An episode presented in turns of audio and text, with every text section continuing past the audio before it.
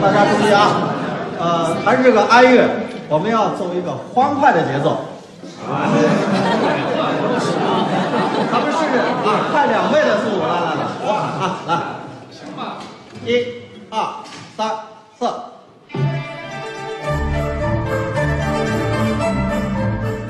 在这欢快的哀乐声中，容我做个广告，朋友们，我的个人单口喜剧专场基本无害将会在五月一号的上海、五月二十一号的成都、五月二十二号的重庆和五月二十三号的西安举办。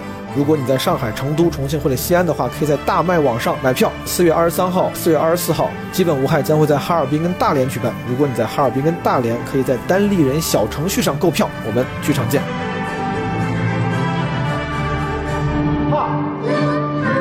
别老说美，咱说活着多好啊！好，那你，咱就说为什么活着？对对对，这个好，这个话题好哦人为什么活着呢？简单说一个字，为了一个情。兄弟，你就活错了。三千块钱奖金你就能抽过去，你不觉得这小风抽的该有如此荒诞吗？想开吧。说人生在世屈指算，一共三万六千天，家有房屋千万座，睡觉就需三尺宽。总结起来四句话，说人好比盆中鲜花，生活就是一团乱麻。房子修的再好，那是个临时住所，这个小盒才是你永久的家呀。Yes, it's a good day. 死亡、解剖、赶尸、葬礼、追悼会、坟头、墓碑、上坟。相当阴间。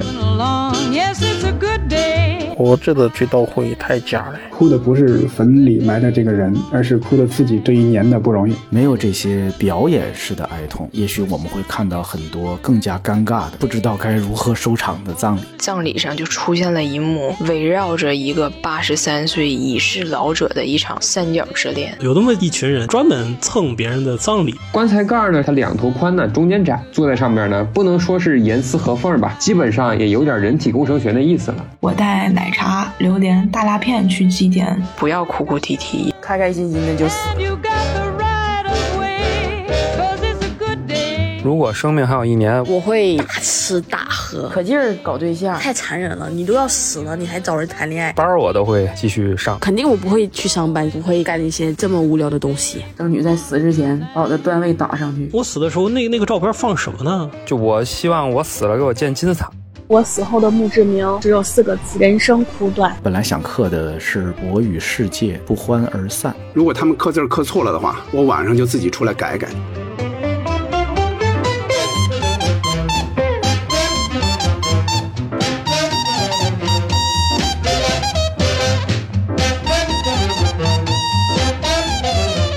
哟，朋友们，欢迎来到新一期的《基本无害》，我是基本无害的首席艺术家，主播毛东毛书记。咱们这期又是一个艺术品，对不对？我觉得你如果听前面的快剪，前面的这个片头，应该就能听出来，这期很有意思，不管是题材还是角度，对吧？还是大家的表达，我觉得你应该，你从片头应该已经能够听出来，这期的质量非常之高。这期呢，理论上是我基本无害清明节特别企划的一部分，但是清明节已经过去好久了，正常的嘛，我总是拖更，就是 确实这个没有那么大的精力，那么多的时间投在播客剪辑上，所以说这个清明节特别企划感觉比清明节晚了将近一个月才发，大家理解一下。而且我说是一部分呢，是因为这次的内容啊、特别好，所以说我啊、有可能会分成两到三期发，晚点我再介绍。这为什么两到三期？先给那些可能对之前节目不熟悉的朋友分享一下这个背景。因为我情人节的时候做了一个情人节特别企划，是一个征集型的播客，三十多个朋友给我发来了他们自己录的音频，然后我经过大师般的剪辑，对吧？大师般的编排，形成了两期艺术品，我特别特别开心。当然开玩笑了，当然也不至于是艺术品，但我自己特别喜欢，感受到了播客这个艺术形式。给我能带来的新的愉悦，就是把身边朋友们的故事、观点，我感兴趣的人的他们分享的信息，把他们包装成优美的艺术品。所以说，我就打算以后不出意外的话，时不时就搞个这种特别企划、征集型的播客，对吧？朋友开玩笑叫众筹型播客。为什么做清明节呢？是因为第一，我觉得这个题材很有意思，死亡这个事情很少人搬在台面上，特别掰开了揉碎了聊，或者通常来说，当大家谈到死亡的时候，会比较沉重、比较严肃、比较深刻。但我是个喜剧演员嘛，然后我身边的朋友，Thank God，就我身边的朋友们，大家也都很酷，大家没有那么矫情。我们不管聊什么看似深刻、严肃的话题的时候呢，大家都可以用一个更加轻松的姿态去讨论它。当时我就想找身边的朋友，不如聊聊死亡这个命题啊。说一说命题就感觉有点严肃了。我是特别不愿意让自己的播客显得特别严肃，我就感觉现在做播客的人就真的太社科人文艺术了。真的，你这那些头部播客，你一看一水的社科人文艺术领域的，对吧？你 嗯，挺好，但是我不太希望，我希望我的播客社科人文艺术可以是顺便被表达出来的、带出来的气质。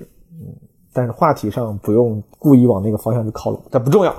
总而言之，因为我对死亡也挺感兴趣，我能这么说吗？因为我特别怕死，我极其怕死，我对死亡怀有着深切的随机的恐惧。我说随机的恐惧，是因为我不会说想到死亡我就我操怕的要死。但是我我这一生中，我有过好几次时不时的，就是想到死亡，就是那种深入骨髓的恐惧。就所谓英文里面有词叫 panic attack。对吧？Panic attack，就有时候你突然就因为 panic 就开始我操浑身颤抖，就感觉怕的不行。好像据说有那种重度焦虑症的人也会有这种感觉。我不懂，但是我猜，当我在那种对死亡产生恐惧的时候，就有点像 panic attack，就太害怕了。第一次这个事情发生是在我小学的时候，根本就还不知道什么是死亡，我就已经我惧怕死。偶尔会发生，跟身边有些朋友聊过这个话题，经常找不到有共鸣的朋友，他们很难理解我那种深入的恐惧。我后来有一次五六年前、六七年前的时候，在知乎上看到过一个问题，就是有一个人问说他很怕死，这个正常吗？有没有人有同感？然后那个问题给了我很大的抚慰，因为我在下面看到了很多人跟我有一样的情况，就真的很怕死。就我对死亡的这个情绪吧，让我对这个概念比较感兴趣。所以说我时不时就想着，哎，说不定可以聊一聊。尤其是做了单口喜剧演员之后，我追求 real，追求坦诚，追求做自己，以至于我有时候会过分坦诚的谈论那些禁忌话题，比如说死亡这件事情，其实让我很后悔。我好像有一次在我忘了在哪个播客上分享过，闲聊还是哪儿，就是有一次我回家跟我妈聊天，然后我就说，我说哎呀，我说那说不定哪天我出门被车撞死了。我当时自以为说这种话很酷，就是我是一个很潇洒的可以自由谈论死亡的人。然后我觉得，如果你不能自由谈论死亡，说明你迷信、愚昧，对吧？当然，我当然不会这么觉得我妈，但我在我妈面前也想表达我的潇洒、我的先进、我的进步。那当时我妈就说：“她说你别这么说。”我说：“这有什么？我说这个死，那这死亡这很正常啊，生老病死人之常情。”我说：“那真的有可能明天出门就被车撞死了，对吧？”我正在想要继续侃侃而谈、高谈阔论我对死亡的这个，或者说对死亡无常的这种现实认识的时候，我妈就哭了。她说：“我不喜欢你说这个。”我那一瞬间，我我觉得自己特别不是个东西。对我当时觉得我的确可以潇洒、逼酷，但我妈她可能是最不想要听到这个话题的人。他把我生下来，对吧？养了几十年，然后听我在这说自己有可能明天就出门被车撞死了，他心里有多难受。就那一瞬间，我觉得我操，所谓的坦诚、极度坦诚这件事情，其实他只是有时候看上去很酷，他嗯，还是要当个人。但是我谈论死亡的这个，就是我当时觉得你要分人，但如果有机会的话，我还是希望跟一些不太介意的朋友去聊一聊。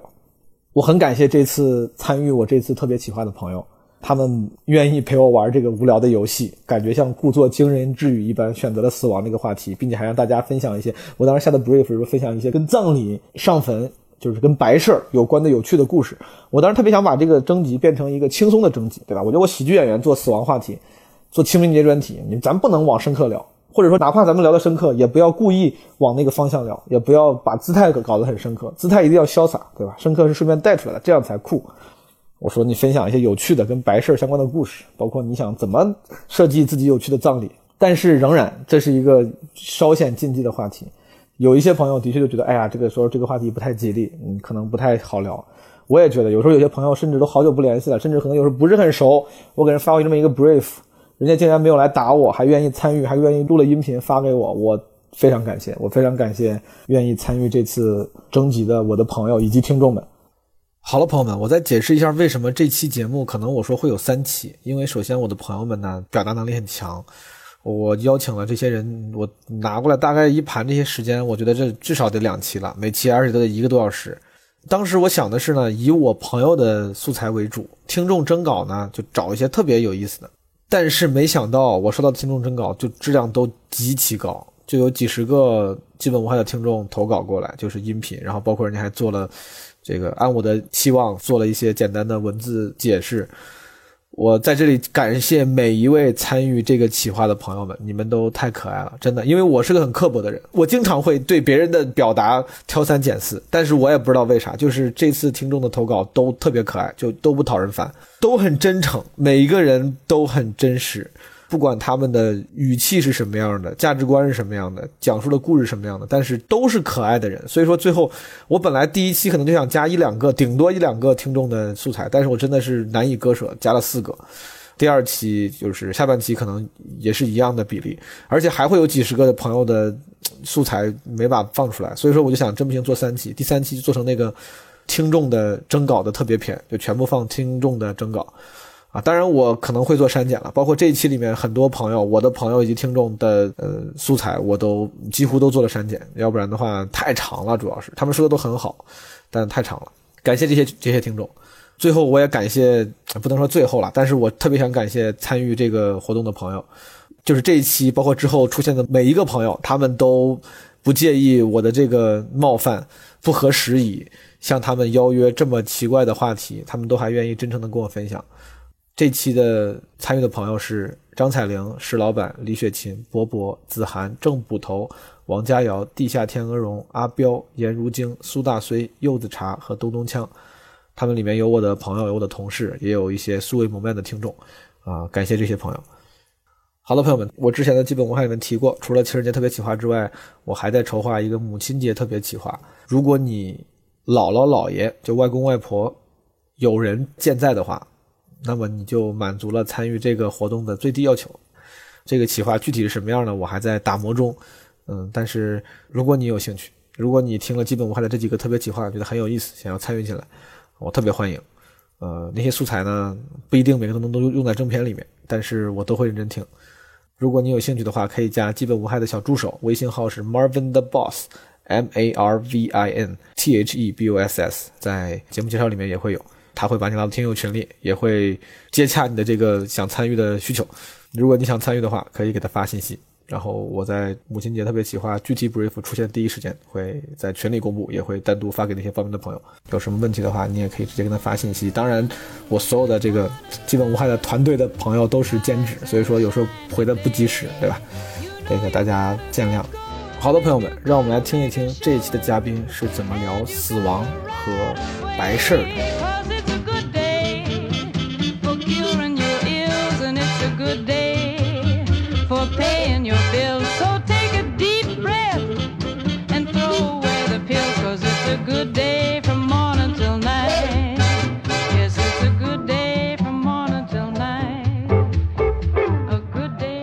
Hello，大家好，我是彩玲。首先，谢谢毛东，终于给我这个机会，让我在他的旷世艺术品《基本无害》上说点啥。我特别喜欢《基本无害》，他终于找我了。但是，其实我今天下午想了一下，我发现了一个问题。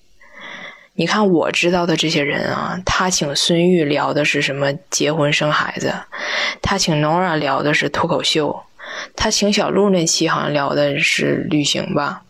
他请小雨聊的是情人节，终于轮到我了。他找我聊死亡，我觉得他实在是可能是太爱我了，就爱到他只要活着，他就想不起来我。然后我今天就来跟大家聊死亡。我印象最深的葬礼是我老公的继父的爸爸的葬礼，就是他的后爷爷的葬礼，是在温哥华一个很小的教堂。整个葬礼全程没有一个人哭，气氛特别轻松。这老头叫 John，就是约翰。临终之前，约翰他叮嘱过，就是他的葬礼，他希望就有几个人能朝着他的遗体敬杯酒，叙述几段有关他的回忆，就是可以是他干过的很可爱的事儿，也可以是很讨厌的事儿，也可以是很丢人的事儿，都行。就只要聊他给这些人留下的最深刻的印象就可以，就不要哭哭啼啼，也也可以免去那些礼节上的东西。然后在这个葬礼上就出现了一幕，围绕着一个八十三岁已逝老者的一场三角之恋。嗯，他的妻子先上来说的话，就这老奶奶就先吐槽他自己的夫君老约翰在生命的最后几年得了癌症以后，不知道在哪儿吸收了怪异的东方文化，就开始盲目相信吃海量的圆葱和大蒜可以排毒祛病。然后弄得整个房子都一股味儿，然后说他熏的他家门口都再没有可爱的小松鼠和小浣熊光顾了。然后这个老奶奶下去之后呢，就上来了另一个老奶奶，让我很震惊。就这个这个老奶奶是约翰的现女友，也就是说，老年的约翰和刚才那个老奶奶分手了，就分居了以后，这个是新谈的新的女朋友。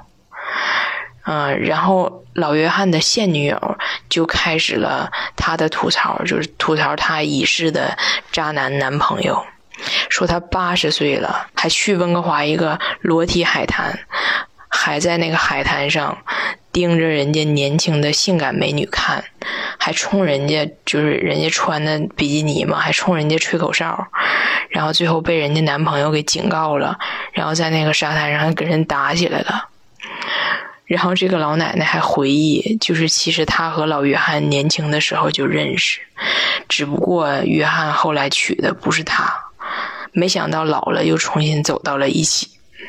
最后这老奶奶还感叹，八十岁的约翰和十八岁的约翰居然一模一样，从来未曾改变。哎，当时我也不知道为啥，我就老感动了。我可太喜欢这个八十岁还在沙滩上裸体撩妹子的老渣男了。就感觉人家活的如此执着且顽皮，关键是这样的葬礼多好啊！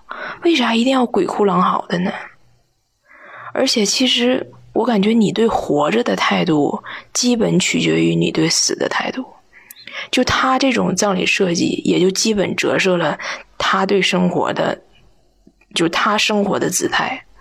也就是说，这老头吧，就怎么形容呢？He doesn't give a fuck。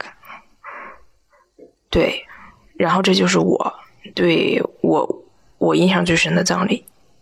然后毛东这期还让我们假设，就是让我们自己设计自己的葬礼，还可以想象一下自己生命的最后一天或者最后一年怎么过。我想来想去，最后的一天或者一年，其实我都不想要。我宁愿接受突如而来的死亡。也不接受生死离别的冗长。对我就是这么爱押韵。我感觉那些就是没有必要的同情和苦情，它会破坏我和这个世界离场的潇洒指数，就是让我离开的不不够潇洒。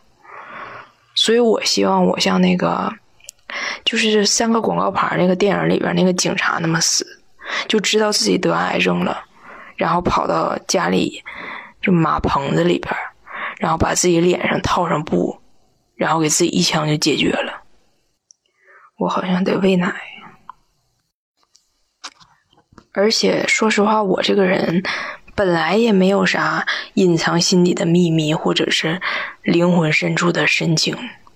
就是我喜欢的人，我好像都没加掩饰的喜欢了；我不喜欢的人，我好像该得罪的也得罪了。就想干的事儿，我都在尽量去干。就是我本来也没有说是在很收敛的活，所以我感觉我不需要多加这一天或者一年去完成什么我本来没有完成的动作。有时候吧，我觉得我这种性格应该改改。就我这个性格怎么形容？就用东北话形容就很简单，就是虎。那这个虎用普通话怎么解释呢？我想了一下，就是笨拙中有勇敢，勇敢中有鲁莽，所以我会经常 fuck up，就是一个很正常点事儿就会经常让我搞砸，尤其是跟情感有关的问题。但是咋办呢？我也改不了了。后来我想，我就我也不改了，因为毛东说过 “better crazy than stupid”。毛东还说过，他想有一种随时可死的状态。我不知道他可不可以随时可死，反正我在朝着这种随时可死的状态努力。至于我的葬礼呢，我感觉我不需要葬礼，我肯定要火葬。我觉得火本来就是个就特别浪漫的东西，就用它来把我烧了吧。在烧我的时候，我倒是想好了一首歌，我会告诉毛东在这儿，就这个地方帮我放一下，因为这是我就老早之前就给我自己火化的时候想好的配乐，是法国新浪潮的导演叫弗朗索瓦特吕弗导的电影，是我最喜欢的一个电影。我查了，他的中文名叫《朱尔与吉姆》，就这电影里边的一段插曲。如果你们听到这儿没有那段音乐，那就是毛东他没有能力，他找不到。然后呢，我不想被埋，所以我应该就没有墓，所以我也就没有墓志铭。但是我的确写了很多东西，我以后还会写，所以到时候就找个货拉拉，把我写的东西都运到火葬场。和我一起烧了吧，省着我的文采在我死后被过度珍惜，我还得跑回阳间来收版权费。然后当我成为灰烬以后呢，我不 care 别人把我怎么处理，因为其实都一样。但是如果真的有人那么在意我，我倒是也有一个嗯不是很成熟的想法。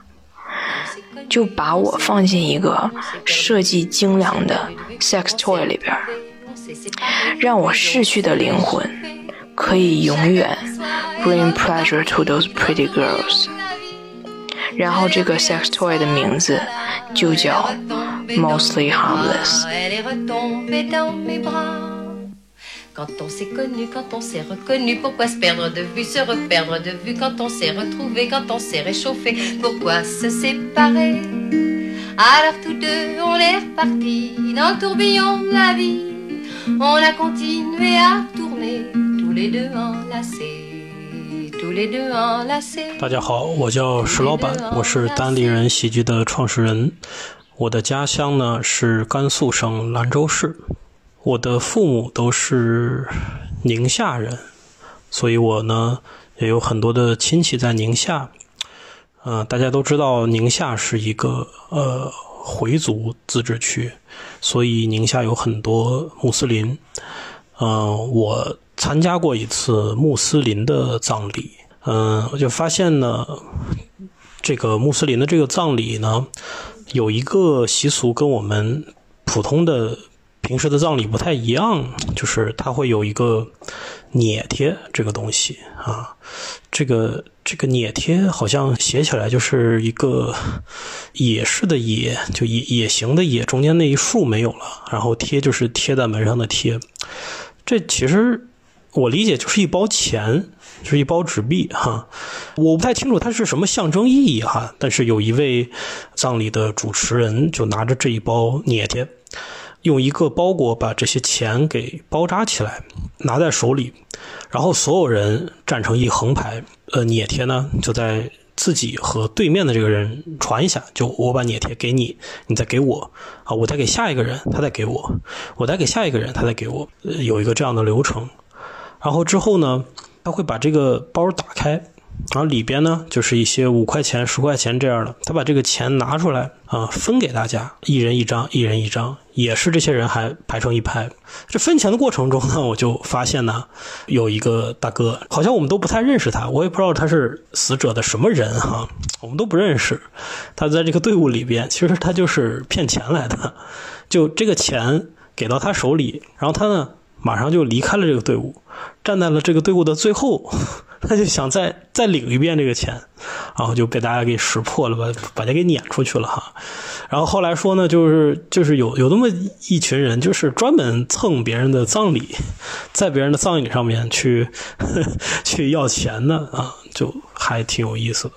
啊、如果我知道我一年之后就会死哈，我怎么去安排我的葬礼？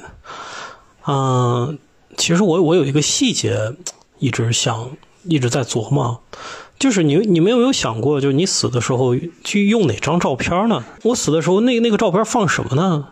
就如果是我平时的照片的话，应该就就非常的滑稽吧。就是我我平常的看清正脸的照片，要么就是在做鬼脸，要不就是边跟别人合影，也也也不是特别的严肃的场景，或者说在睡觉啊。我我经常喜欢在公司睡觉，他们老给我拍照片，呃，没有什么特别正经的照片。哎，我在想，我上一次觉得，哎，我特别好的有有一张照片适合我做我葬礼上照片的，应该是我高中的时候拍过一次。我不知道为什么，就那次拍照片，那个照片显得我特别的。特别的文静，一个男孩显得特别的，呃，书卷气，然后笑容呢也是那种很慈祥那种笑容。更重要的是，呃，那那那是一张黑白的照片。我不知道为什么有有一段时间学校里要求交黑白的照片，对，那是张黑白的照片，啊、甚至它旁边还有那种小花纹，就像是这个。这是很八十年代的感觉，就那张照片，觉得如果我那个时候夭折了啊，年轻有为的青年是吧，不慎失足啊，落入这个黄河，然后被淹死了，那个时候放这张照片应该是非常合适的哈。但现在还用那个照片呢，就就觉得已经就就太太远古了，这十几年前的照片了啊。直到最近呢，我又拍了一组照片，我是在某一个呃以这个拍。人像啊、证件照为著名的这样的一个，呃呃，这样的一个机构，我就拍了一张这个照片。我会发现，哎，这个照片好像更适合当我的这个 遗像吧，嗯嗯，不知道为什么，就说到葬礼这个词儿，我我觉得这个照片应该是最重要的吧，嗯，别的其实没有太想过，嗯，可能就范围小一点。我的葬礼不要搞得太，啊，我我希望我的葬礼会小一点，对，规模会小一点，就大家也不要过分的悲痛，但是我希望我的我的我的这个人的名字能够留在历史上，我不知道会留在什么样的东西上面，如是不是会有那种中国喜剧百年史是吧？推动中国喜剧进程的一百个人物啊。这一百个我应该能挤进去。如果是什么影响影响中国的一百个青年企业家，我我估计我是没戏啊。我经常看有那什么什么 thirty under thirty，就是三十个影响中国的三十岁的人啊。我我我发现我我是没有机会了。首先我超过了三十岁，然后现在在影响，我在想有没有那种 forty under forty，就是四十个四十岁以下的人。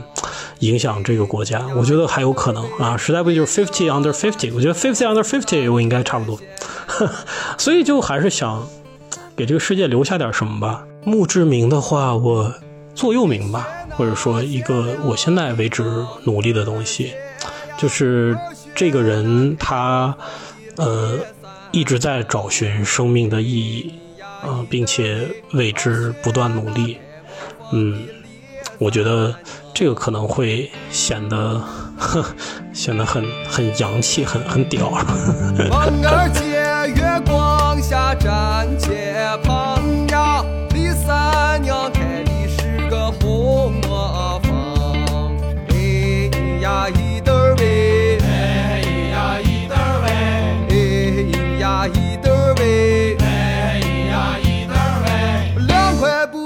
做的是花衣裳哟，你是世上的奇女子呀，我就是那地上的辣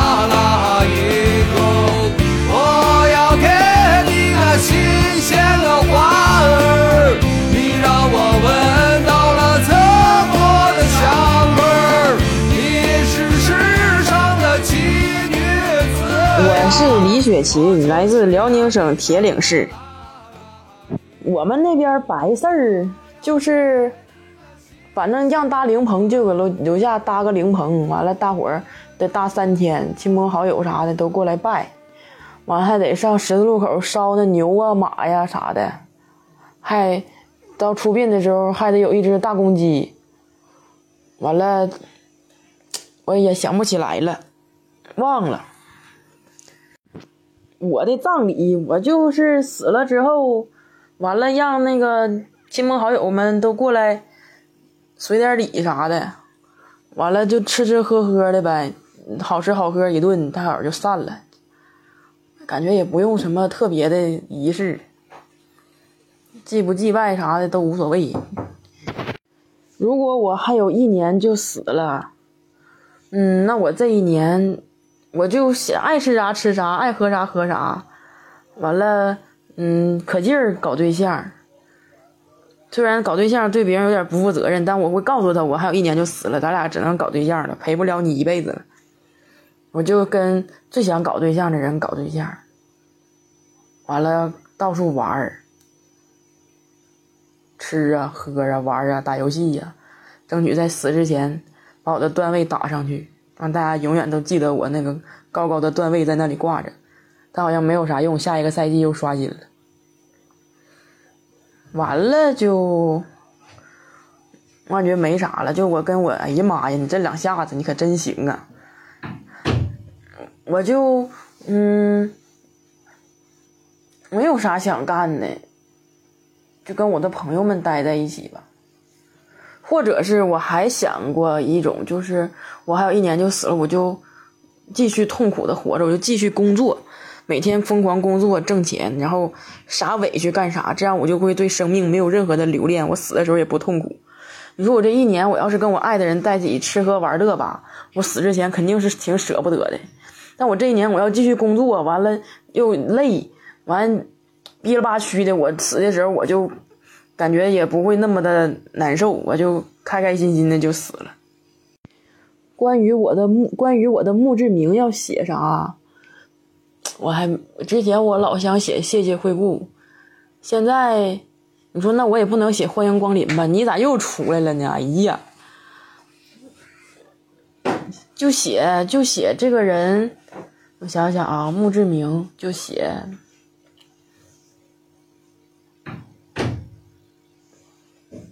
常来看看吧，欢迎你常来看看。大哥大哥欢迎你，谢你来我这里。大哥大哥欢迎你，等风等雨等着你。他来了他来了，他带着礼物走来了。他来了他来了，他脚踏祥云进来了。大哥天大哥地，大哥能顶天立地。大哥风大哥雨，大哥能呼风唤雨。这是我的好大哥，他有房又有车。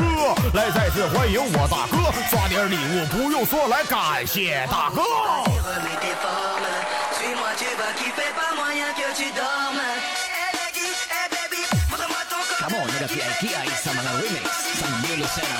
来感谢大哥六十六，说谢我大哥在身后，今生有你已经足够。大哥大哥很优秀，感谢大哥的五二零，大哥他还没有停，大哥扫刷行不行？不行不行就不行。感谢大哥一三一四，让我们再来一次。心中立下忠义二字，护我大哥再三次。一生朋友一生情，一生有你才会赢。让我护你度安宁，心中刻下大哥名。大哥，我叫博博。要说到葬礼的话，其实我没有参加过太多葬礼的经验，当然也不想太多。说到葬礼，能记得的就是小时候那时候还不记事儿的时候，参加过一些周围邻居家的老人啊，或者说一些远房亲戚的葬礼。什么事儿都不记得，就记得一些画面，或者说那些吹唢呐的他们在吹的一些歌儿，什么大花轿啊，一些流行歌曲。葬礼参加的少，但是上坟参加的特别多。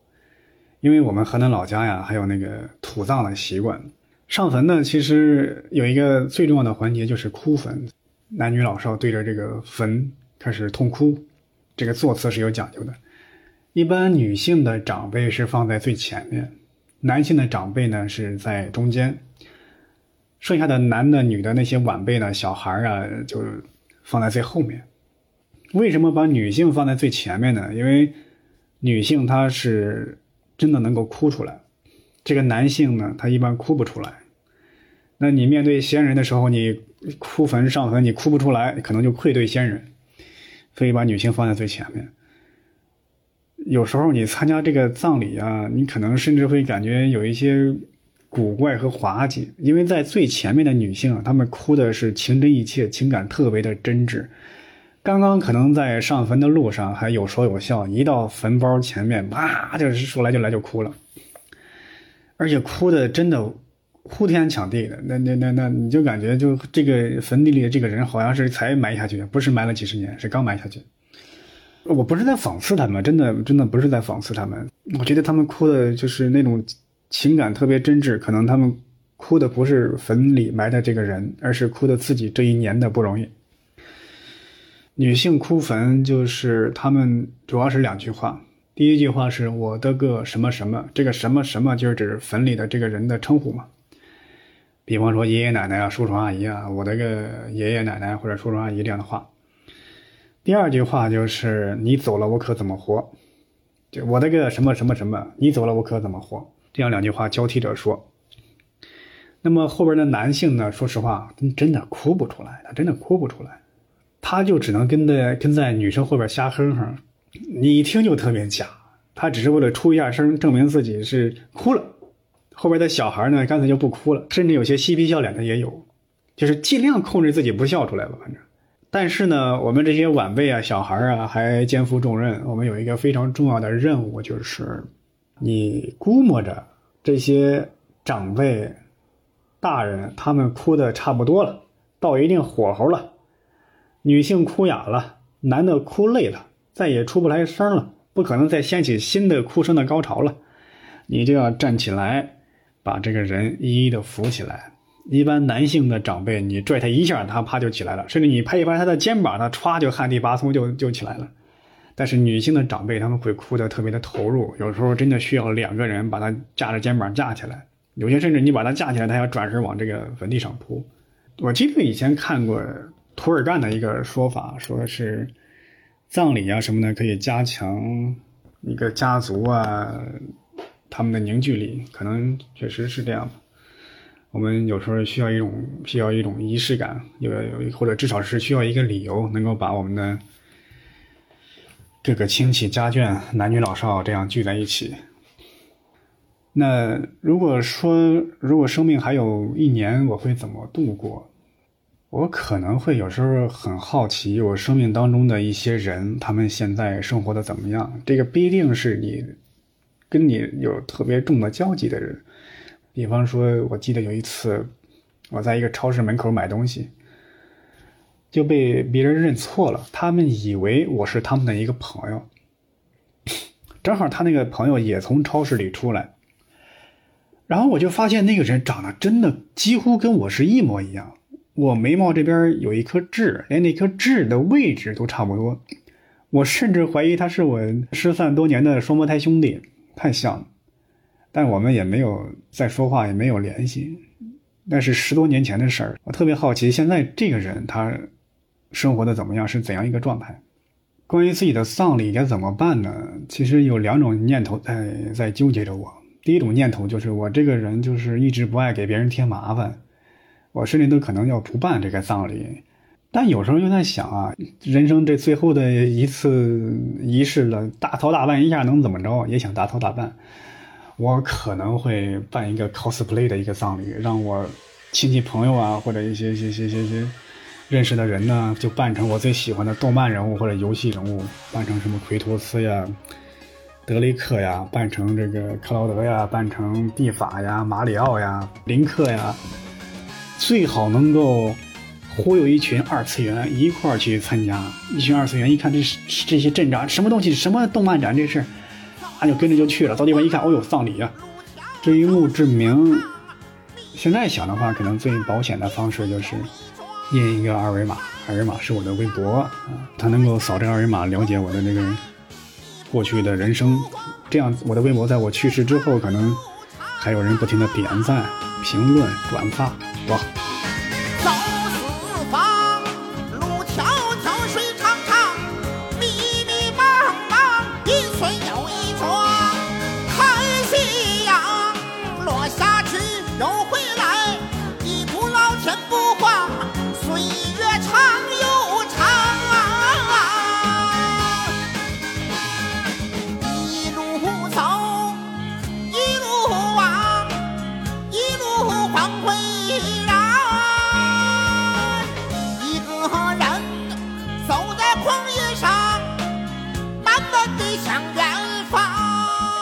书记好，我是你的一位热心听众，来自北京，我是一名医生。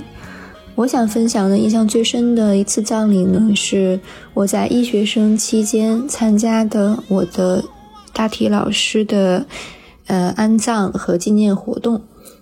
呃，我们医学生呢会管这些捐献遗体的老师叫做大体老师，因为他其实是我们无言的老师。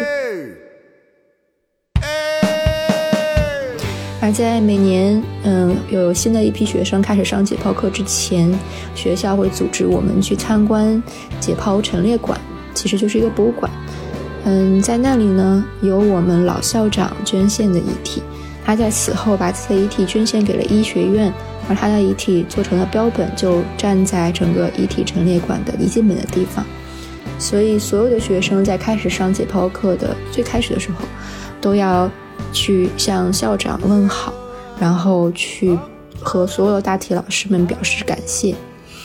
而在我第一次接触到我的大体老师的时候呢，嗯，学校会给我们，嗯，关于这个老师的生前的一些简介，比如生前的照片、过世时的年龄、性别，嗯，还有他的姓名。所以我当时，嗯，在医学生的时候，有一次好奇去搜这个老师的名字。结果没想到，真的在网上搜到了他生前的照片，还有甚至他写的晚年时候写的一些小诗。所以我在有一次做梦的时候还梦到他，就梦到他来宿舍跟我聊天。就那个时候在梦里面，我有一点点害怕，因为我知道他好像已经过世了，但是又聊得非常的安心，因为我知道他是一个非常 nice 的人。醒来以后还挺失落的，因为可能在现实生活中是没有机会和这位老师说话的。然后在呃整个解剖过程完毕之后，我们会对大体老师举办纪念和安葬的活动。嗯，我们会请这个老师的家属到我们学校的这个遗体告别室，然后进行最后的这个告别活动。所以在那一次的活动上，我还见到了他的家属。在清明的时候呢，会有这种遗体老师的。纪念活动，当时我印象中是去北京东边的一个公墓，然后有很多医学院的学生都在一起，然后在清明的时候对老师表示感谢，然后对家属表示感谢，然后去扫墓祭祀，然后在学校里面每逢清明的时候，也会有学生和老师就自己自发的买一些菊花，然后送到每一个解剖。室的门口，那个时候整个解剖楼里面都会 飘着淡淡的菊花香，嗯，所以我真的很感谢这些老师们，他真的教给了我们很多，不管是从医学知识上，还是关于生命的一些观点吧。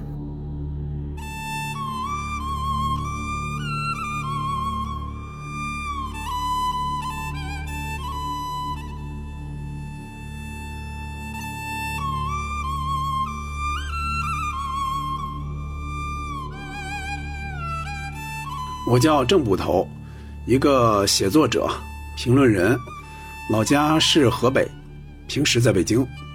小时候参加的葬礼还是非常隆重的，那时候老人去世是土葬，就葬在埋着祖上几代人的那片坟地里。呃，当然老早的那些坟早就摊平了，就上面其实早已经是庄稼了，就大体是那个位置而已。那时候的人去世之后，几乎半个村的人都会来送行和帮忙。下葬之前，人要放好几天的时间，赶上夏天还要找来大冰块在旁边镇着。出殡那一天，街道两边也会站很多人看。那个仪式呢，有点像传统相声白事会里那个样子，当然就没有那么复杂。小时候我们家的平房后边的地里。就有那么几个坟头，就平时就看到也也不会害怕，嗯，想不太起来，甚至都。印象比较深的是我奶奶的离开，那时候我上高三，她是深夜去世的，也是在亲人的怀抱中离开，嗯，但是因为还是比较急，当时在北京工作的我爸，嗯，没有看到他最后一眼。我奶奶最疼的就是他们那一辈的人，我奶奶最疼的就是我爸。我和另外一个人就当天连夜就去告诉其他的那些亲戚。一大早呢，天还没亮，他们就要把我奶奶临走穿的那身衣服就要扔到房上去，而且还要叫魂儿，就是大声的喊她。出殡的时候呢，除了趴在棺材上大哭的那些妇女，她们需要坐车，其余的人都穿着孝衣，戴着孝帽，就一直走到坟地，中间还会有人不断的放二踢脚。白天下葬之后，夜里还要到村口的十字路口烧那种叫纸人纸马。烧完之后往回走的时候呢，每个人都不能不能说话，也不能回头看。我记得当时有人还会找机会拿几块那种呃祭拜用的那种饼干，其实是要扔到火里一块烧的嘛，就那种饼干还要揣回家，就说是就孩子吃了这种东西就胆子大。除了清明和入冬之前送寒衣那种，要烧纸祭拜，大年初三也是祭拜的日子。烧纸的时候还不忘放几个，就是大年初一专门留着的饺子，就一一块烧，就也让他们感受感受那种年味儿吧。嗯，音乐人赵英俊他离开之后公开的那份遗书，还挺酷的。他说出自己的不舍，还有这种遗憾，但又不是那么丧气。他甚至还请亲友们快快乐乐的送别他，甚至要搞一个 party。我觉得大部分人到时候应该都不会做到像他那么轻松。我没有太想过这件事儿。如果万一万一万一是那样的话，那就在有限的时间里跟在乎的人好好告别，尽量不留遗憾。如果明确说只剩一年这样的时间，我想了想，其实没有特别特别想去的地方。我最想见的人，也就是平时能见到的这些亲人。嗯，如果说我最想做的事情是什么呢？可能就是写下来一些什么吧。嗯，尽管我现在平时也是写东西嘛，但但到那个时候写出来的肯定是不一样的。你的心境，你的想法。嗯，写写什么呢？写写我的成长经历，还有这几十年遇到的，还有在乎的那些人、那些事儿。嗯，一方面可能是给别人留念想，不管他们看不看吧。嗯，但更多我觉得是对自己的这一辈子的梳理，还有一个交代。除了这个记录呢，这么多年我在网上或者其他什么地方，还是留下了很多这种痕迹和记录。嗯，我也写过很多年的日记，现在每天也在写。嗯，亲友们如果说想想的话，想我的话，还可以从那些地方看到曾经的我吧。嗯，或许他们在那些里边能看到一些我。从来没有直接对他们说过的话，嗯，或者是惊讶，或者是感动，或者是惋惜，不管怎么样吧，不管他们的心情怎么样，嗯，到时候这些和我就没有什么直接关系了。葬礼的话，肯定只限于最近的亲戚和朋友参加，我不想对此有什么太多的这种策划。另外，因为我平时写东西比较多，嗯，我也写过不少人，我倒希望有人能够在那之后写写他们眼里的我。哪怕我没有机会看到，我也觉得用这种形式送别，还挺特别的，挺温暖的吧。墓志铭我想了两个版本，一个是轻松版，这样的：文官下轿，武官下马，亲友务必放下手机。这是轻松版，严肃版。认真想了想，我觉得就是那那几个字儿吧，一句诗：我本将心向明月。不用下句儿。我当过好多年的记者编辑，不管最后用了哪一版吧，或者哪一版都不用。如果他们刻字刻错了的话，我晚上就自己出来改改。天空大声的呼喊，用心的事过了这么多年。当你热情奔发，我是痛苦难言。谁的诺言会真的实现？在你身边，爱是一个浪漫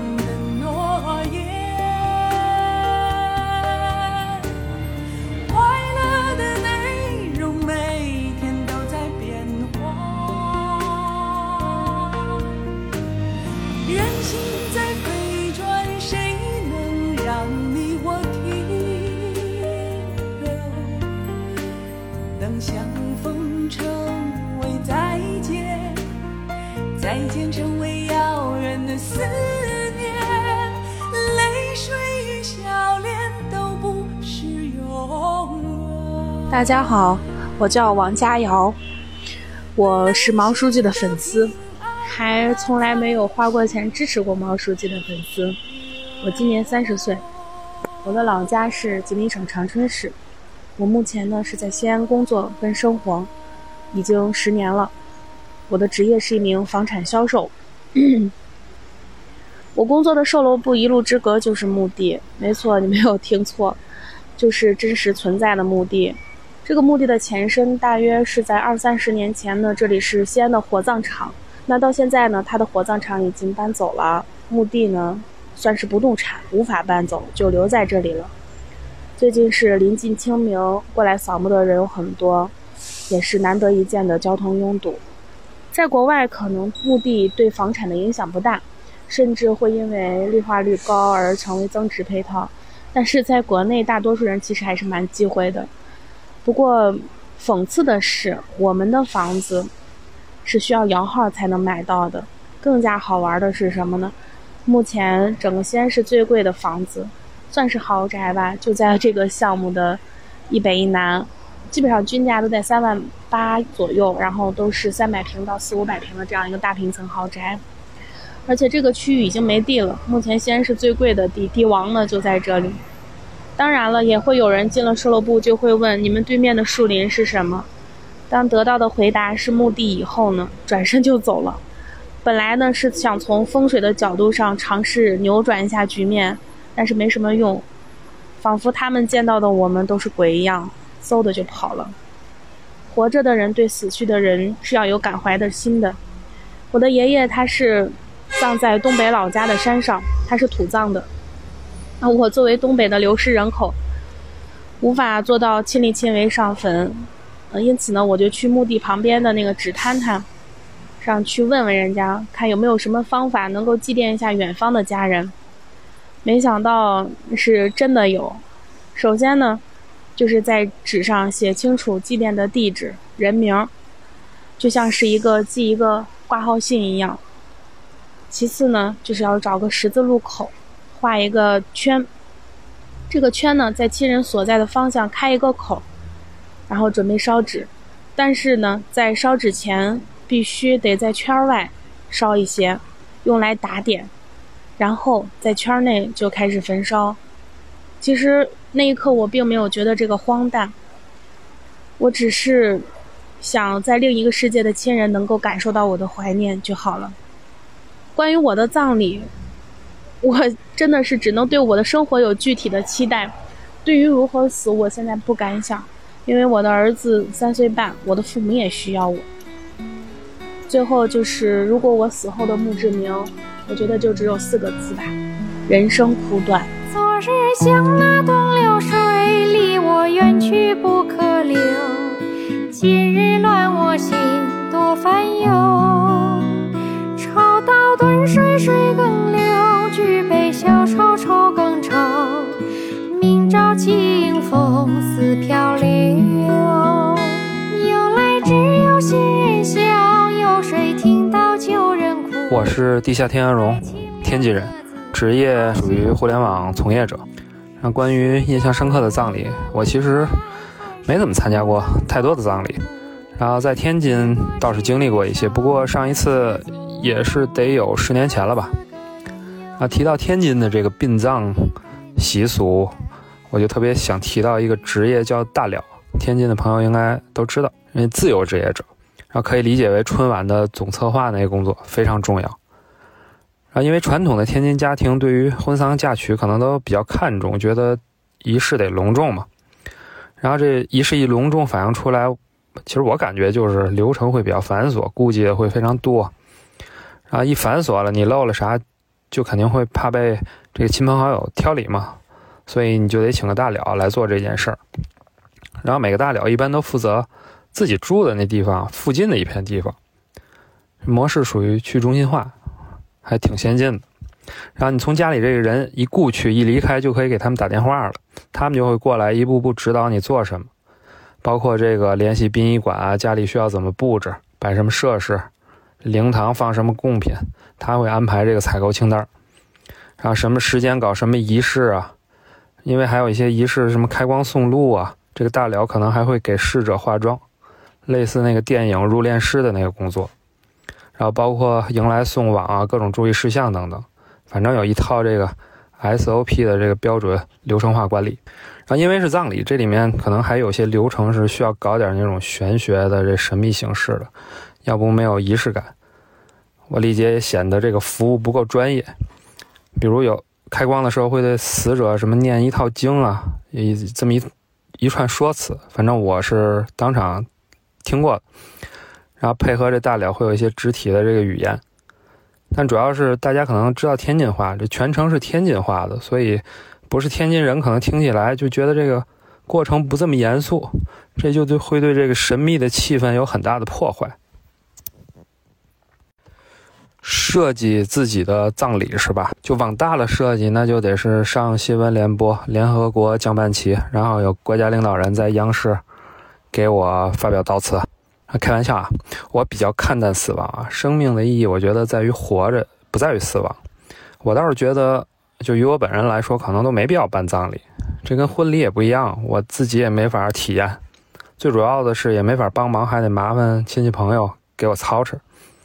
我不太愿意麻烦别人，但是最好是就是火化了，把我这骨灰随便埋在那儿，要赶紧进入自然界的大循环。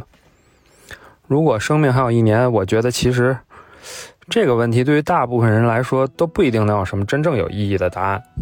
因为如果是一个非常重要你想做的事情，不非得在生命还有一年的时候着手去做吗？现在就做了。我思考以我自己的性格，如果真的只有一年生命，当然得是得能跑会跳的那种生命啊，反而会过得比较平淡，甚至班儿我都会继续上。因为我觉得我我现在的状态还是不错的，非得找个特殊的，那就豁出去了，在各大小的这网贷平台上就多贷点钱呗。墓碑上写什么？啊，墓碑上，嗯，我希望我死了给我建金字塔，金字塔是最好的。然后一定要写点什么的话，我觉得简简单单吧，我写一个我通关了，你加油。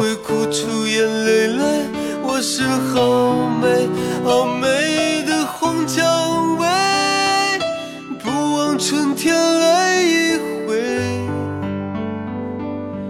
绽放到天黑，惹得路人醉。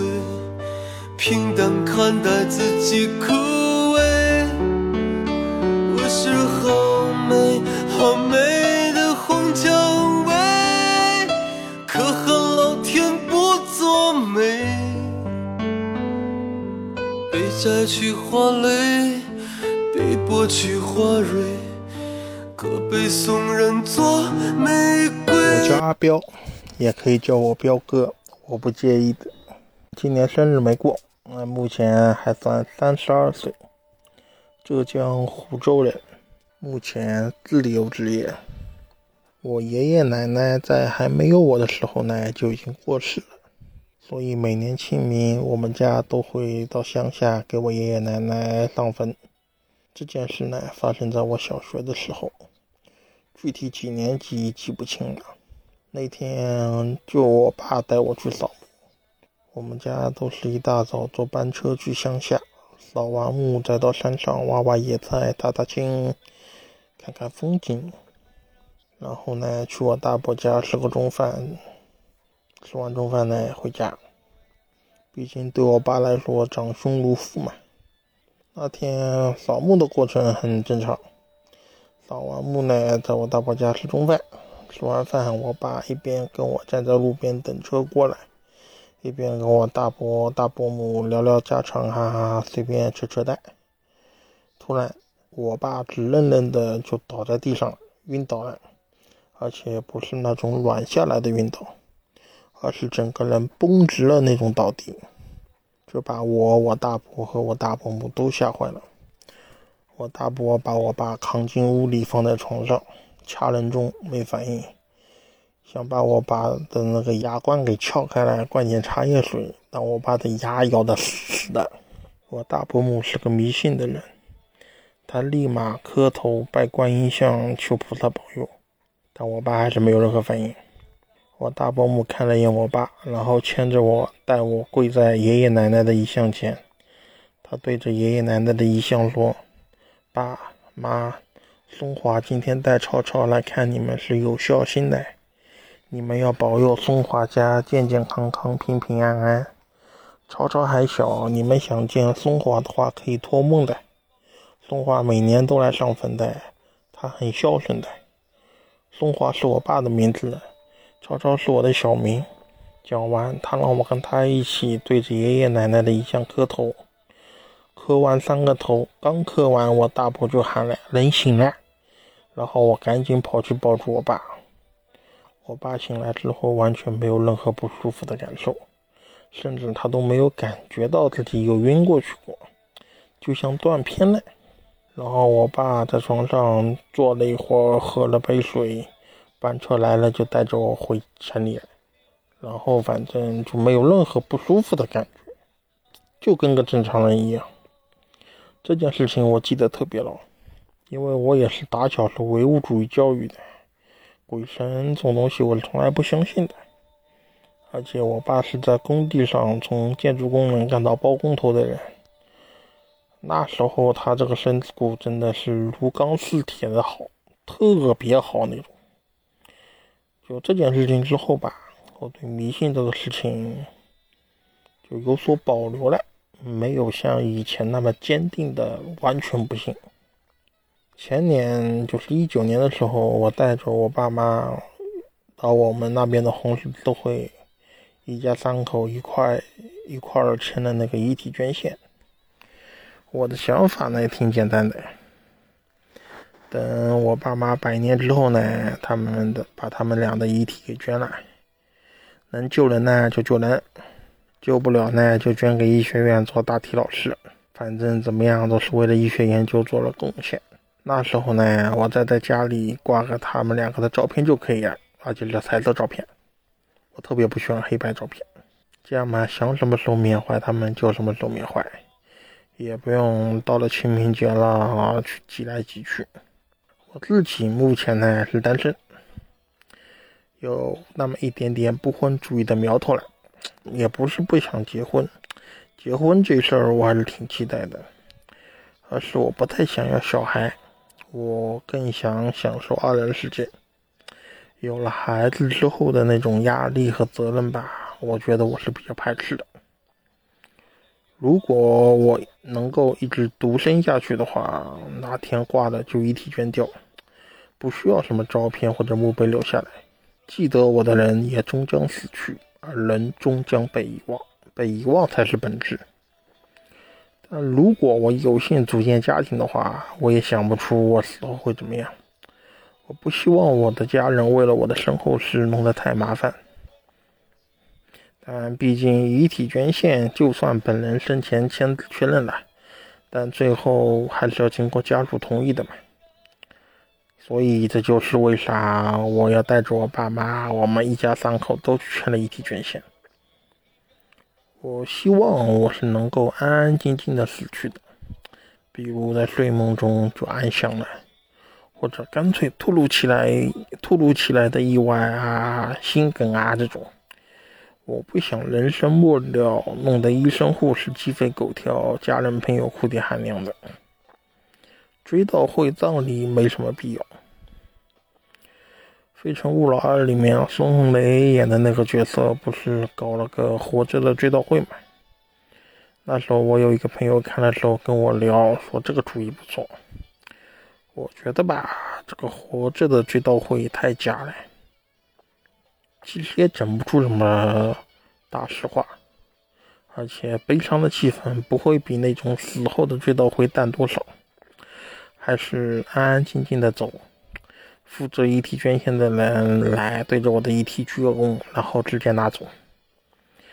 什么角膜啊、肝啊、心啊，哪块能救人呢，就直接动刀；救不了人，能做成标本的呢，就直接切下来塞瓶子里。实在没有可用的呢，就就近直接拉到医学院。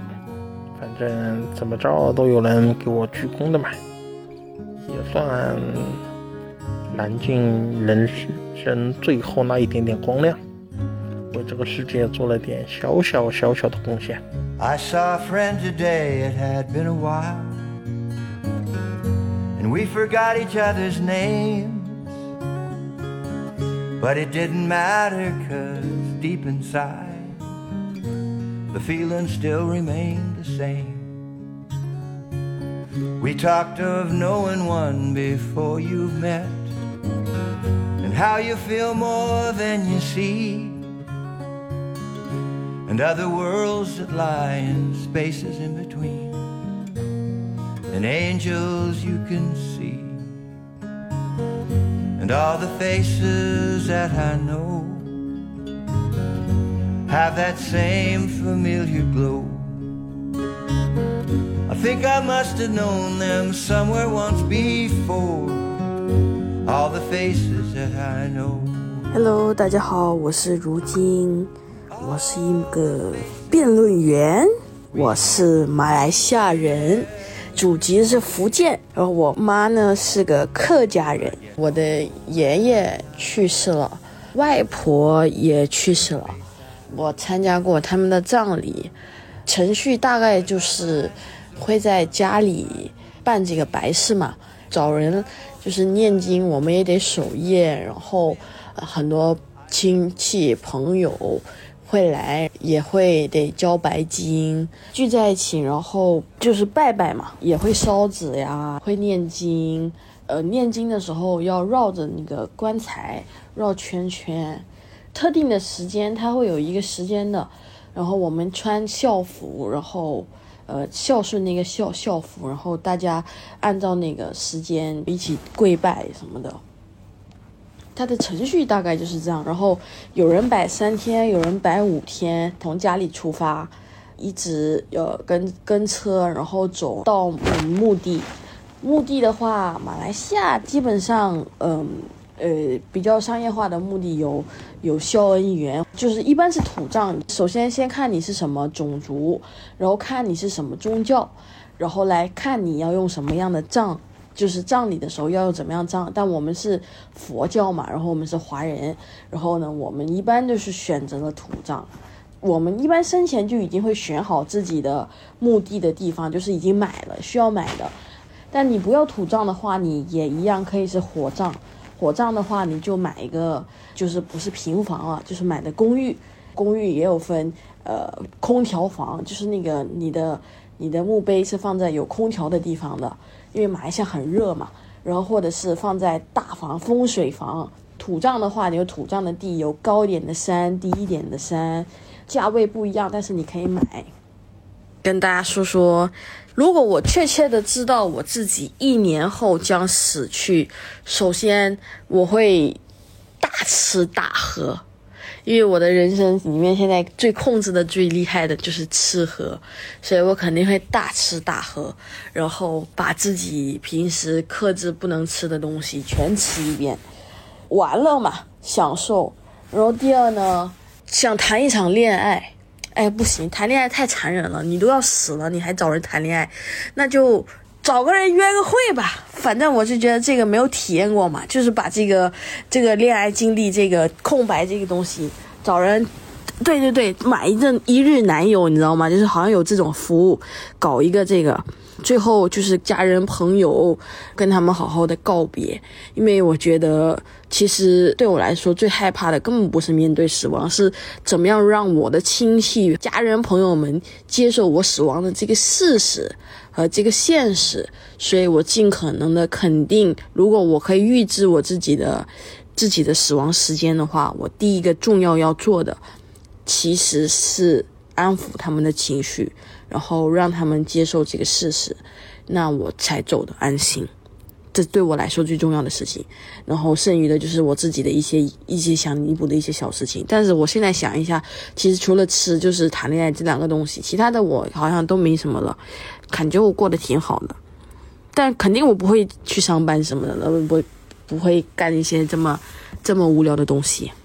我我其实之前看过有一个视频，是有人死了之后，他在生前给自己录了一段音，然后让他的家人在他的葬礼的时候播出来，然后呃放给大家听。我觉得如果我是可以先预知，就是不是意外死亡的，慢慢的死的话，我会做同样的事情，就是录一段搞笑幽默，就甚至念一个菜单的这种，就是比较诙谐的一个方法，然后希望大家在我的那个葬礼的时候呢，可以念给大家听，然后让大家开心一下，就是也是不想弄得哭哭啼啼的。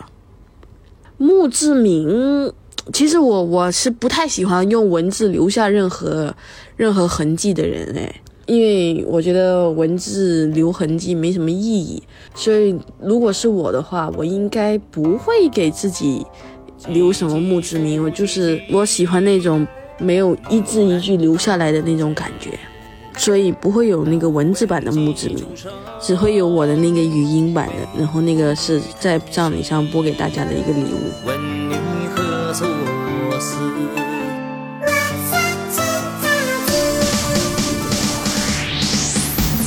长相思，心声相依，昔人已知家的去，家期待到重来，扶摇直上九万里，自然明明不倦气，茶几未必要下雨，因此绯红它许你，忽而唤你去吃鸡，炸鸡吃掉饱，全都吃掉，全都吃掉。Hello，朋友们，大家好，我叫苏大绥，一个湖南人，创意人，广告人，基本上算是个正常人。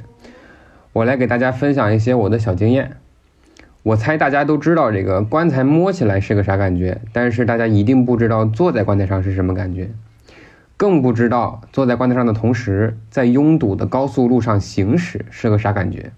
这些呢，不巧，我通通都知道，因为我经历过。我给我太姥姥呢压过一次棺。所谓的压棺呢，就是葬礼结束之后，把棺材抬到山上去的路上，让长子长孙坐在棺材上边，用阳气镇住鬼魂，这就是压棺啊，湖南一部分地区的一个习俗。你可能会觉得这事儿很简单，你可能想象这个棺材呢是装在车里边，然后呢我也坐在车里，坐在棺材旁边，这样就够了。其实完全不是这样啊！要是能这样就好了。棺材呢，实际上是放在四个交叉的木担上边的，然后呢，由八个啊壮汉把着这个木担，把棺材像抬轿子一样，呜的一下抬起来，扛在自己的肩上，然后我再坐在这个棺材上面去。大家都看过这个古装剧啊，古装剧里边有那个八抬大轿，其实呢和这个原理差不多啊。然后当时那个场面是这样的：那个送棺的队伍长长的，所有人都穿的白白的，棺材被举得高高的，我在上面坐着，被围观的人盯得死死的。当时的场面很大，当时的我很尴尬啊！当时我真的很尴尬。哎呀，大家或许会问，这个棺材上边怎么能坐人呢？那上面坐人不是很难受吗？其实一开始我也有这个担心，基本上是我第一个担心。一说让我去压棺，我第一个疑问就是那上面难受不难受？但是直到我坐上去之后，我才发现这上面真的很舒服啊，真的很舒服。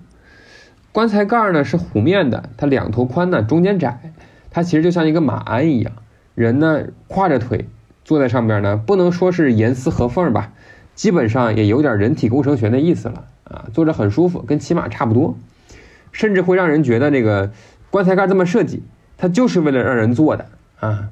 一个一个棺材盖，它被打出来之后，啊，没有被人坐过，这样就就就被送到土里边去了。它的阴间估计是会被其他棺材盖给嘲笑的啊，这个很严重的，我估计是这样的啊。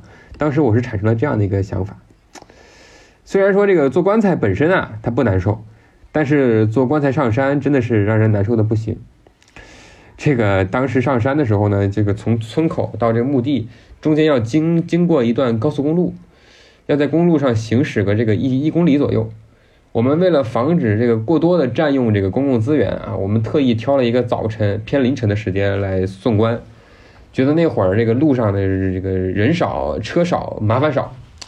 但是呢，万万没想到啊！现在乡下这个小汽车普及率很高，而且大家一大早呢都送孩子去县里边上学，在这个乡下高速路上边，那大早上的时候啊，有个早高峰，居然，但是就我们这个人多队伍长，然后呢，不得已涌进了这个早高峰里边去了，造成了严重的交通拥堵，真的严重的交通拥堵，估计当时比北京还堵。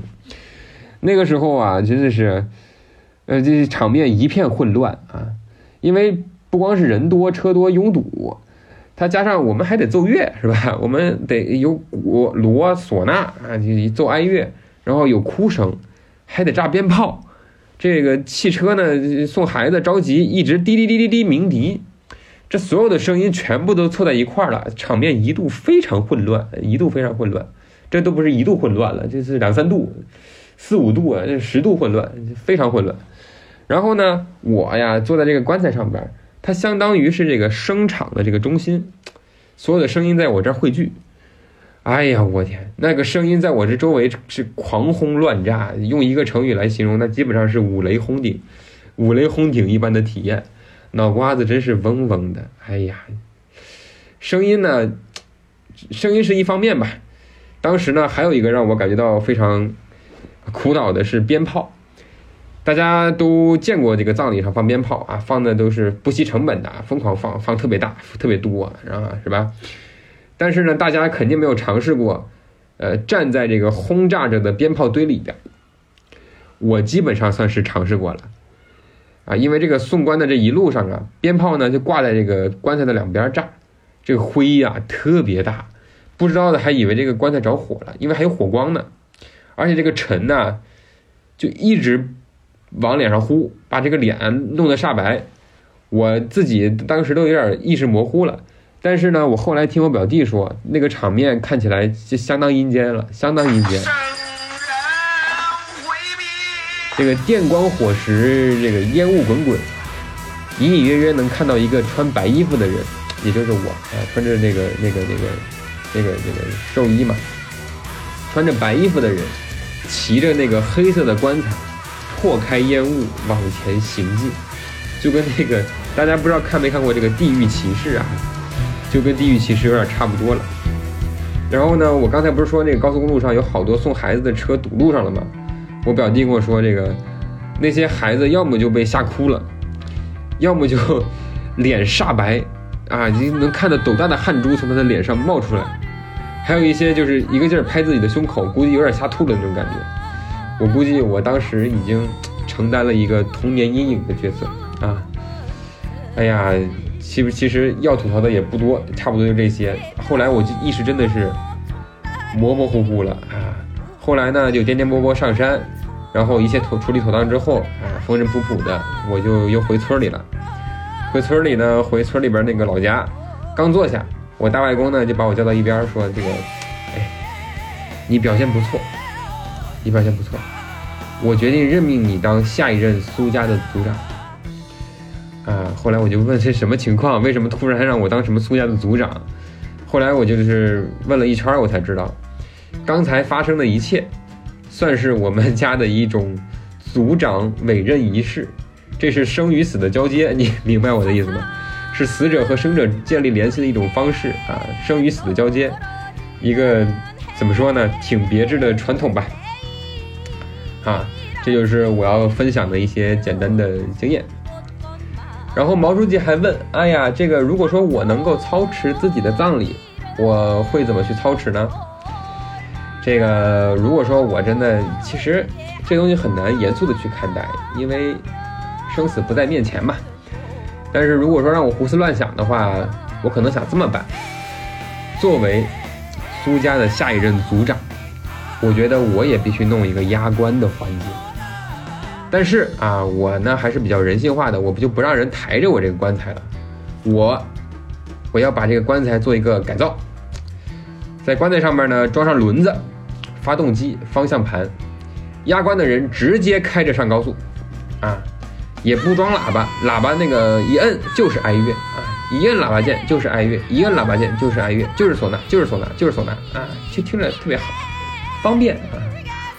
然后呢，对。我也不能死在湖南，我想了想，我不能死在湖南，我一定最好死在新疆那种比较壮美的地方，然后让压棺的人一路开回湖南老家，把我的棺材啊开回湖南老家，走高速走国道，既能够满足我这个压棺的愿望，还能够圆满我的这个湘西赶尸情节，我觉得挺好。我要办就得这么办。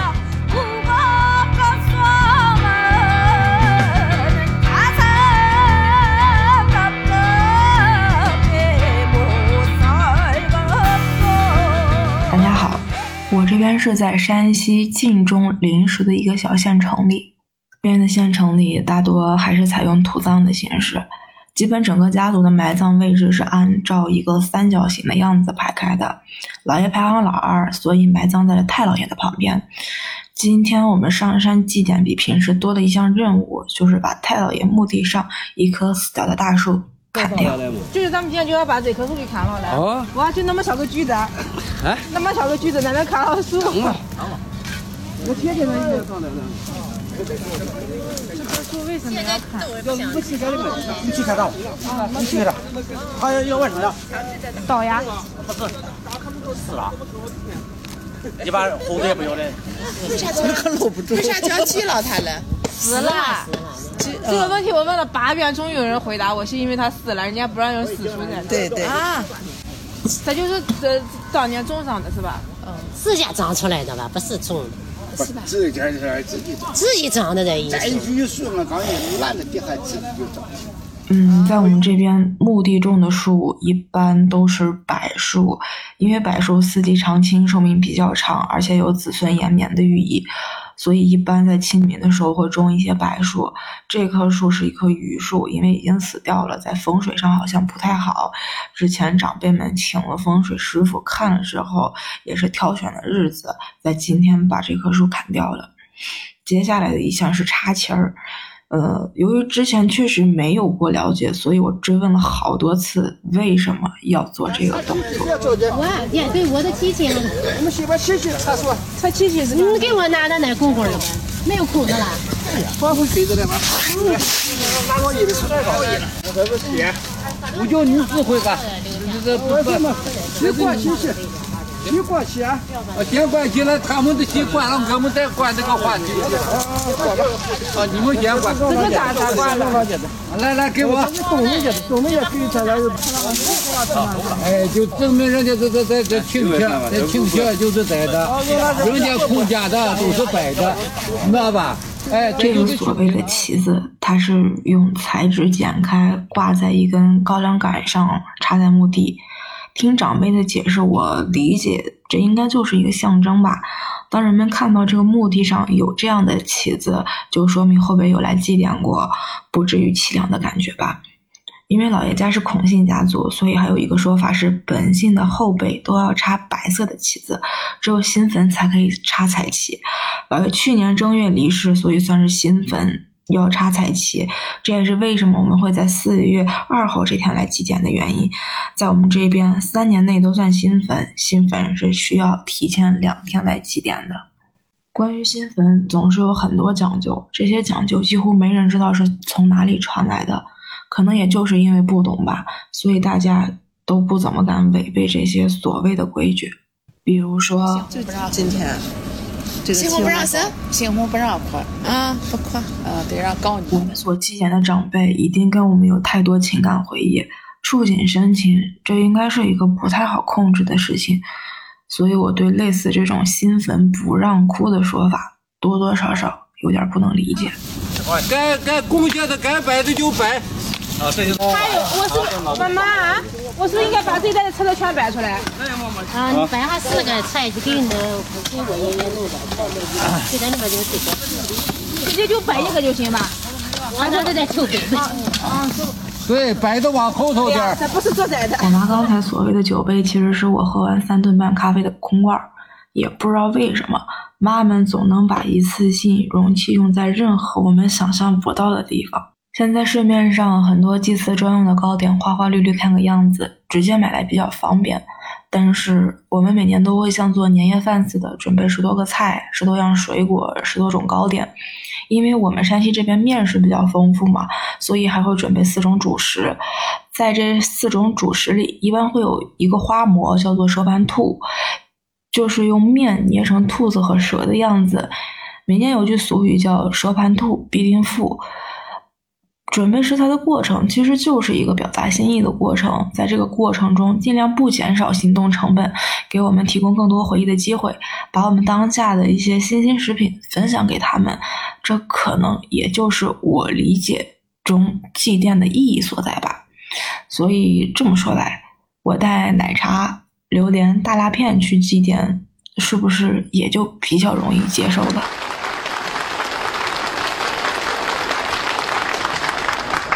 一只孤雁往南飞，一阵凄凉一阵悲。老王去世一年整，只见去来没见回。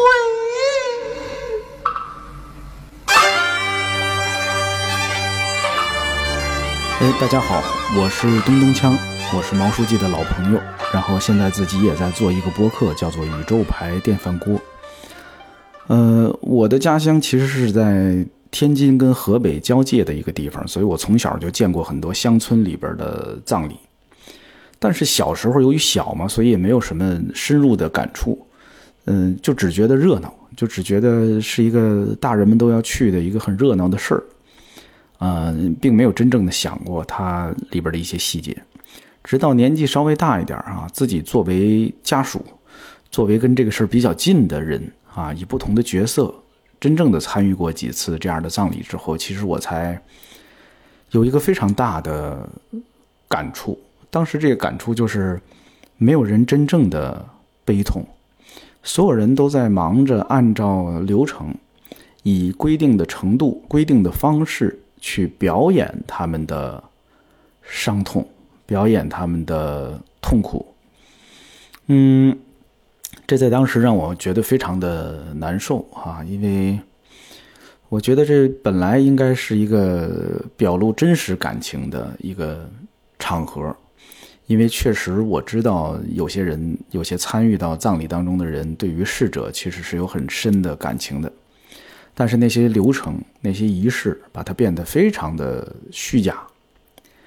但是后来我就慢慢明白了啊，参与的次数多了，我我才慢慢的明白，这种仪式、这种流程是非常伟大的。它它其实是非常悲悯的。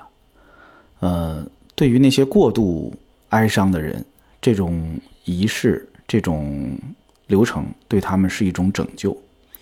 而对于那些心里没有什么感情，啊，并没有真正的哀伤之情的人，那这样的仪式也为逝者保留了一点仅有的尊严。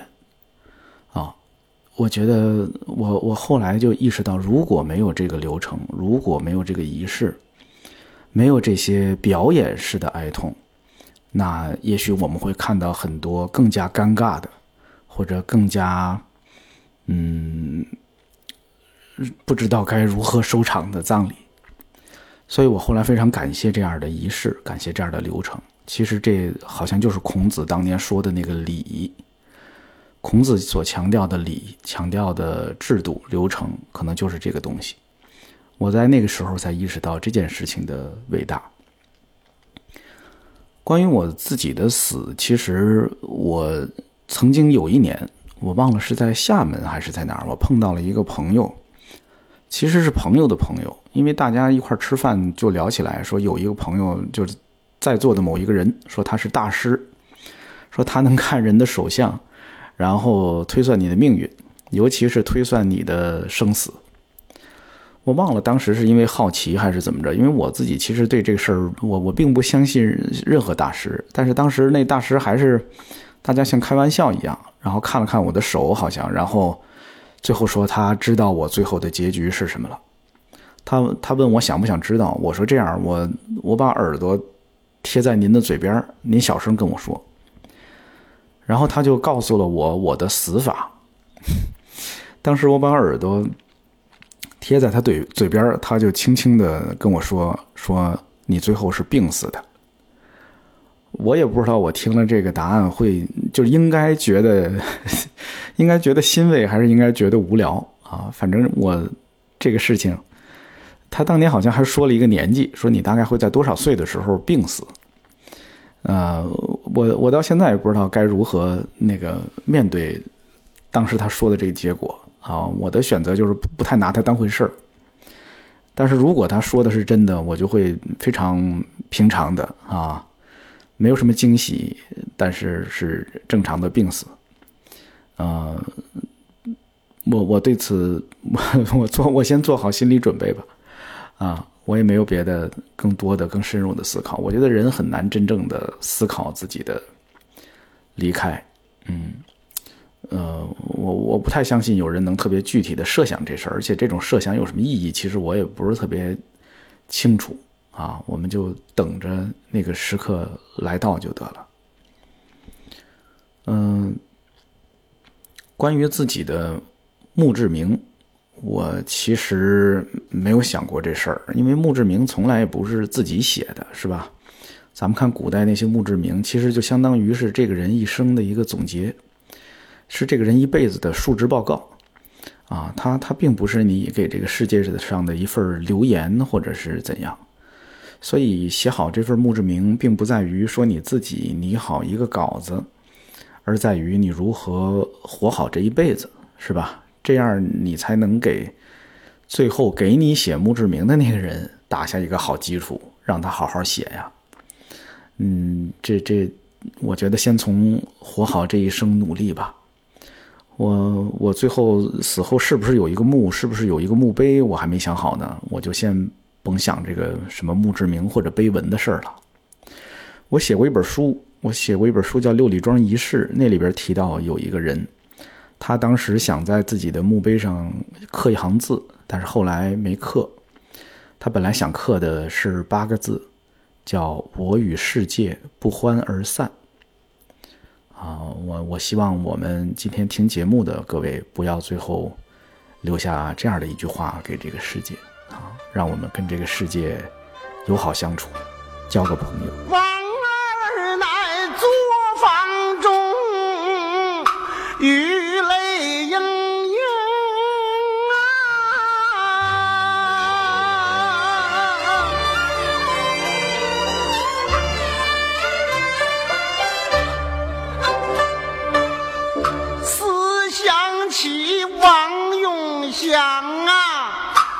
我的老公啊，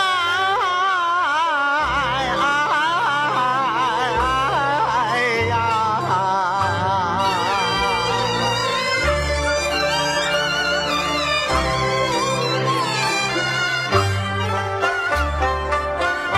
老头子，你去世啊，正好一年整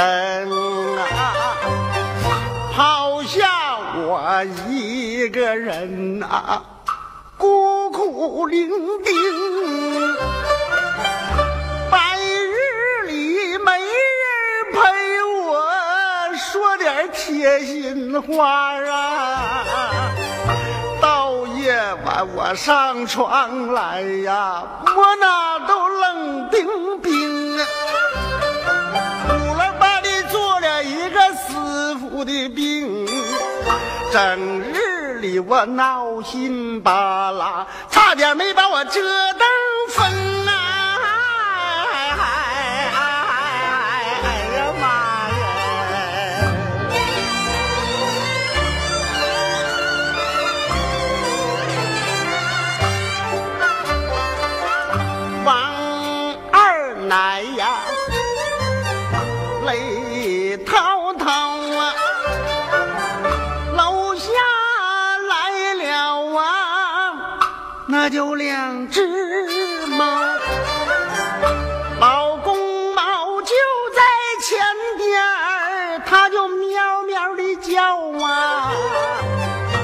边跟着一个老母猫啊，公猫前边直蹬腿啊，母猫在后边它公公腰啊。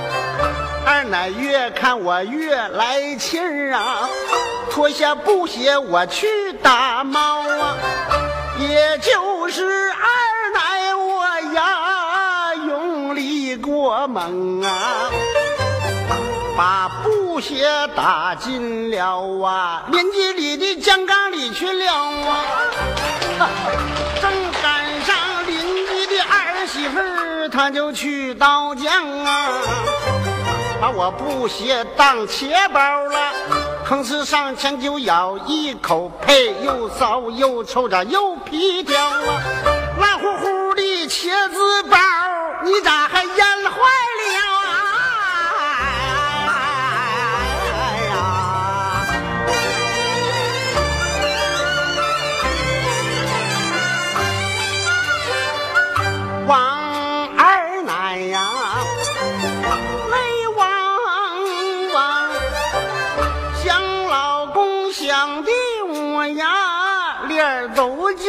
焦黄啊，三天吃不下一碗饭呐、两天喝不下半碗汤。一碗饭来半碗汤啊，瘦的我这前腔都贴后腔啊，脚下的布鞋我都穿也穿不住，手上的戒指就急了咣当啊，为从走路啊，我就上厕所啊，不扶桌子也得扶墙啊。老公，你走一日，我就墙上画一道；你走了两日啊，道就成双。老公，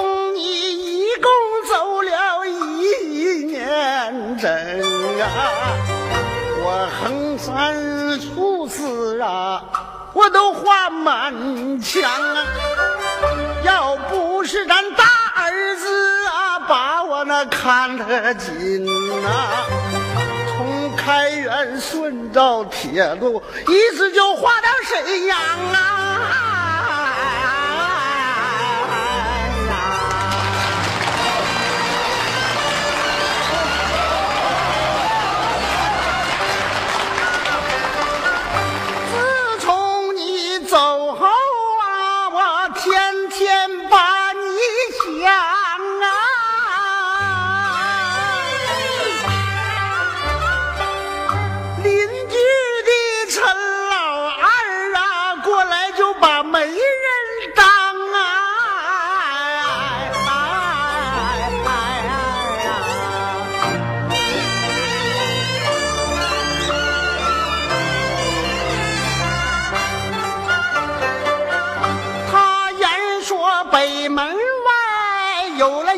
张铁匠啊，不但他有存款，而且还有那别墅房。别看他七十多岁，体格可贼拉拉的棒啊！嫁给他几天后啊，就能治好你的创伤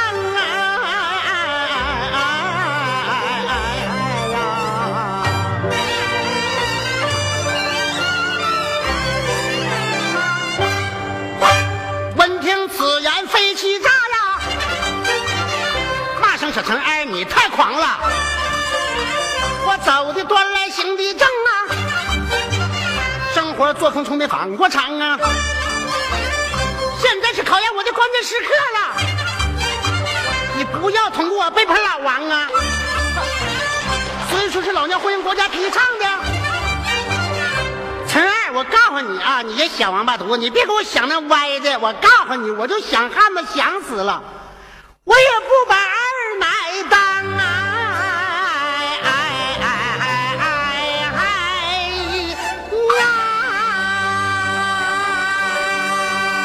朋友们，感谢你竟然听完了这段七分钟的二人转，让我们向赵本山老师致敬。我也替王二奶谢谢你，希望你可以活得久一点，也不会与这个世界不欢而散。拜拜。